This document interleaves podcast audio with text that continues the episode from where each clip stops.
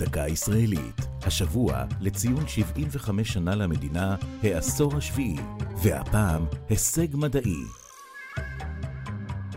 אנטיביוטיקה מוכרת לרפואה זה מאה שנה, אך למרבה הפלא, המדע נכשל שנים ארוכות בהבנת אופן פעולתה.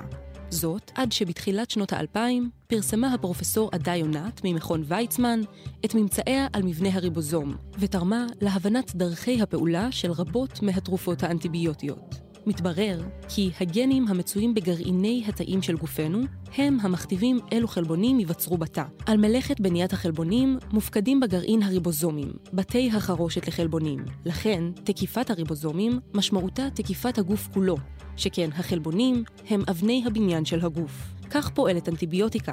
היא תוקפת את הריבוזומים של החיידק הפולש. ממצא זה עלה בין היתר ממחקרה פורץ הדרך של יונת, שהדגימה כיצד נלחמת הרפואה בעמידות הגוברת של חיידקים ותורמת לפיתוח תרופות חדשות.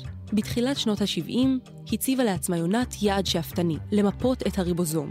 עולם המדע הרים אז גבה, אבל כעבור ארבעה עשורים עלתה יונת על במת האקדמיה המלכותית השוודית למדעים, והוכתרה בפרס נובל לכימיה לשנת 2009. זו הייתה דקה ישראלית על העשור השביעי למדינה והישג מדעי.